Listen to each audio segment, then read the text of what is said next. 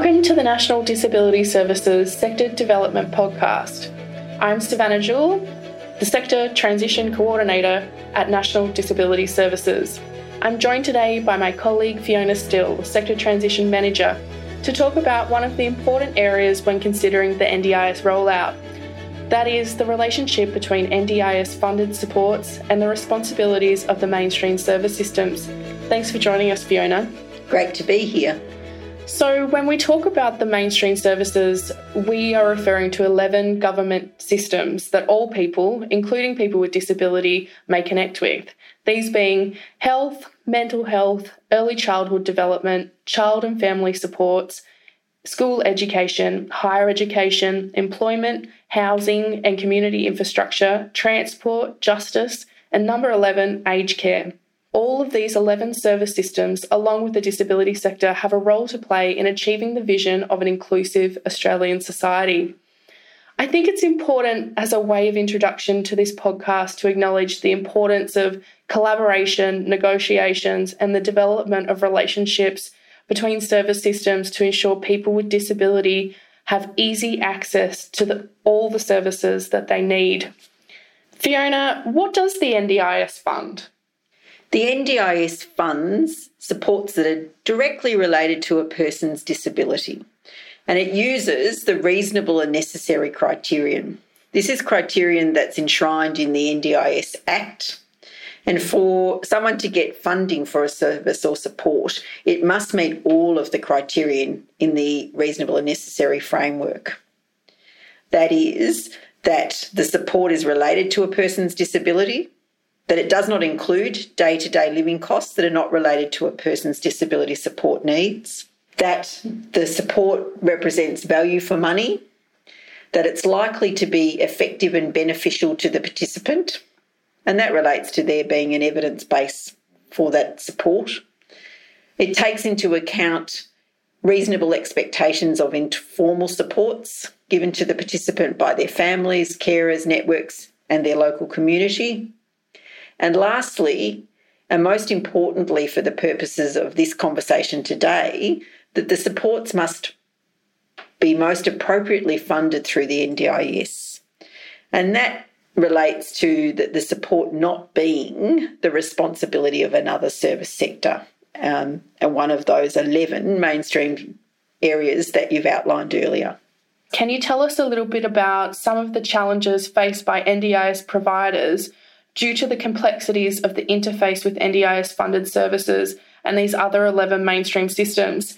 This has been an issue um, that's come up a lot as we've been talking to providers across Victoria. So, one of the challenges that the introduction of the NDIS has brought is that we're looking to introduce nationally consistent services in, and service provision and funding for disability supports across Australia. And up until the NDIS, there weren't consistent services across Australia, so that's changed. They're also at a local, state, or territory level. There hasn't been clear distinctions made often between whether a support is funded within a disability lens or it's been funded um, through a health or other service sector. Especially for people with complex support needs, who's resp- responsible for the funding hasn't always been clear. For example, someone who is managing a health condition like diabetes who has a disability may have had that support provided through disability funding under the NDIS. That support for their health needs in managing their disability may be seen as a health responsibility. Or someone who has a physical disability who is in the justice system will have responsibilities for their needs both within the NDIS and within the justice sector. Also, the NDIS has introduced a whole lot of new terminology, new processes, and many people within the disability and other service se- sectors are not clear now about who's responsible for what. Sounds very challenging, Fiona. And I guess that leads us to my next question and possibly the most important question. Where can NDIS providers and indeed other people working within those 11 other service sectors go to find out more information about the roles and responsibilities of each system? The most informative and important document that helps to inform the interface between NDIS supports and the other service systems is the COAG Principles document. This document dates back to November 2015 and has the full title Principles to Determine the Responsibilities of the NDIS and Other Service Systems. And it's published by the Council of Australian Governments, or COAG. COAG is the peak intergovernment forum in Australia. Its representatives include the Prime Minister, state and territory premiers and first ministers, the President of the Australian Local Government Association, in general, the Prime Minister chairs COAG meetings that are held twice a year to determine bilateral agreements around different service interfaces and government responsibilities. And this includes the interface between the NDIS and the other 11 mainstream interfaces. What are the COAG principles? The COAG principles will help us to understand if a support is most appropriately funded by the NDIS or is the responsibility of another service system. The document outlines the roles each service system has to play and their obligations in improving the lives of people with disability in line with the National Disability Strategy. I'd like to point out before we go any further, Savanna, that the document is silent on some of the specific challenges and issues related to Aboriginal and Torres Strait Islander peoples. It's a fairly high level overview of the difference between NDIS funding responsibilities and other service sector responsibilities. It's also due to be reviewed this year, but regardless of what that review brings, it's current and is a crucial part of understanding different service sector responsibilities. The six high level principles that make up this COAG document include that people with disabilities have the same right to access services as all Australians, that the NDIS will fund supports related to a person's disability support needs. The NDIS will not fund supports that are part of other service systems' universal service obligations. That the NDIS's approach to funding support should be nationally consistent. That we need to take into account different state and territory statutory and policy responsibilities and acknowledge that for some of those service system interfaces, there will be different operational implications.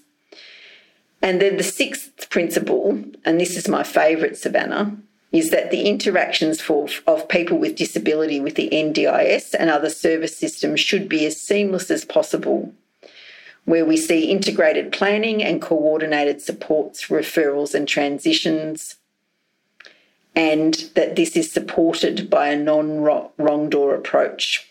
So, as I highlighted before, these bilateral agreements are currently under review. There are some areas where responsibilities are a little grey, and we look forward to those bilateral negotiations giving us a greater clarity as we move forward. What's the relationship between this document and the NDIS reasonable and necessary criteria that you outlined before, Fiona? So, this COAG principles document helps us to understand whether a support is most appropriately funded through the NDIS or whether it is a responsibility of another service sector. So, service providers can look at this document to guide their understanding about whether a support that a person with a disability needs is a specific disability funded support or whether it is the responsibility of another service sector. So I'll give you an example to help illustrate that. If a person with a disability has a fall and fractures their leg, they will need a health service response. And they'll go into hospital, might have that leg fracture set, and they might uh, need some rehabilitation services. These are all provided through health. When they return home, if they need some additional support in the first 28 days post discharge, that would be the health sector's responsibility. If they need some more ongoing support, then that might be where they look to use their NDIS plan, or it might be that the fracture has led to a change in their disability support needs and they might need to have um, a review of their plan and their funded support needs. But that initial response to the fracture is a health response. If there are additional ongoing needs due to their disability, then that will be an NDIS funded support need. And these responsibilities are outlined in this document. Yes, it is. The document lets us know what the responsibilities are of different service sectors and NDIS's responsibility. So, how is the document structured? It's 26 pages and it's not like reading Savanna, but it actually starts with those six guiding principles that are overarching principles that uh, relate no matter whether it's NDIS funded supports or a mainstream service responsibility. But then each of the 11 separate areas is broken down. So there's generally a, uh, an overview of that service sector, and then there is a table that looks at what's NDIS's responsibilities and what's the other parties or other mainstream government services responsibilities. So if you look to, as an example, health, health is responsible for acute and emergency services, subacute services such as palliative care, rehabilitation services, dental services, um, pharmaceutical benefits scheme. And then the NDIS has a complementary role looking at the support that people with disability might need to live in the community. So, if they need ongoing support with activities of daily living, home modifications, those sorts of things. The document in relation to health and disability further breaks things down and gives some specific examples. So, if someone with a disability is in hospital, generally they won't be using their NDIS funded supports unless they have a specific need that relates to their disability, such as a person with complex communication needs or a person who has behaviours of concern. They may need specific assistance when they're in hospital to access services, and that includes both hospital and inpatient service stays, as well as visits to the GP, etc. Another example is looking at school education. So, for a child who is at school, the NDIS will provide assistance with their personal care supports, general aids and equipment that they might need throughout their day, transport assistance to and from school, and allied health supports to assist that person in to build their functional capacity. The NDIS, however, is not responsible for personalising either learning or supports for the student that primarily relate to educational attainment. For example, school building modifications, transport between school activities, or equipment and therapy that's needed specifically for education purposes. So, from everything you've outlined here, Fiona, it seems that this document really underpins the way that NDIS participants can receive supports from both the mainstream services and specific NDIS funded supports. Who would you think this document would not only be an essential read for, but a commonly referred to resource?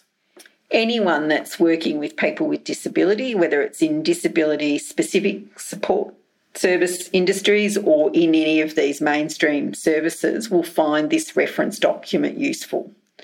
So, for board CEOs, senior leaders in disability services, it will really outline for them whether a support is something that they can expect funding uh, for their participant through the NDIS or whether it is another service sector's responsibility. People who are providing intake services within those disability service provider organisations will find it useful. The most important group that will find this reference document invaluable on a daily, if not um, weekly basis, will be support coordinators. So, support coordinators will assist um, NDIS participants to connect not only to their NDIS funded supports, but to community based supports and to mainstream services. So it's a really important reference document for them to understand what those different obligations are of different service sectors. And of course, it is a useful document for people who work in those mainstream services for them to understand what the NDIS will fund and what the responsibilities are of their service sector. To bring us to the end of our time together, Fiona, are there any final comments you'd like to share? When I sort of look at what is the responsibility between NDIS funded supports and other mainstream government service sectors, I went back to one of the original Productivity Commission reports and I found this quote, and I think it kind of puts a context as to why it's important for us to understand what the NDIS will fund and what other service sectors' responsibilities are. And this is the quote It will be important for the NDIS not to respond to problems or shortfalls in mainstream services by providing its own substitute services. To do so would weaken the incentives of the government to properly fund mainstream services for people with disability, shifting the cost to another part of the government. And I think this is one of the things uh, that has caused some of the greatest um, tension in the introduction of the NDIS is people really understanding what different service systems obligations are to really build on that notion uh, of the national disability strategy that Australia is inclusive of all Australians, including people with disabilities, that there is supports and work that is being done to build community supports, but also for people to understand what the NDIS will fund but also what is a reasonable expectation of mainstream services. NDS has received lots of feedback about how knowing this document exists has supported their NDIS transition. So, I'd like to thank you, Fiona, for sharing your knowledge and insights about this crucial resource. This brings us to the end of our podcast today about the relationship between NDIS funded supports and other government services. You can access the COAG applied principles by searching Principles to Determine the Responsibilities of the NDIS and Other Service Systems at coag.gov.au. If you have any questions about this topic or any other NDIS related questions, please get in touch with the NDS team via the NDS Help Desk, nds.org.au forward slash help desk. Thanks again, Fiona, and see you next time.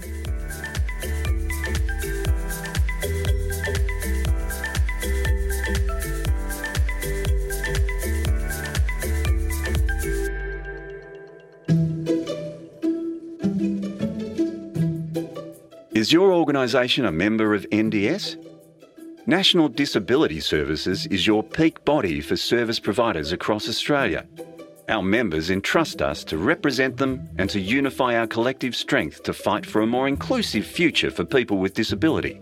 Join today via nds.org.au and uncover a range of supports that will assist your organisation navigate the challenges and opportunities of the sector.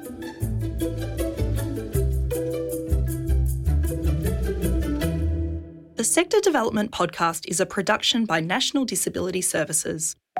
The podcast is produced with funding from the Victorian State Government's NDIS Transition Support Package.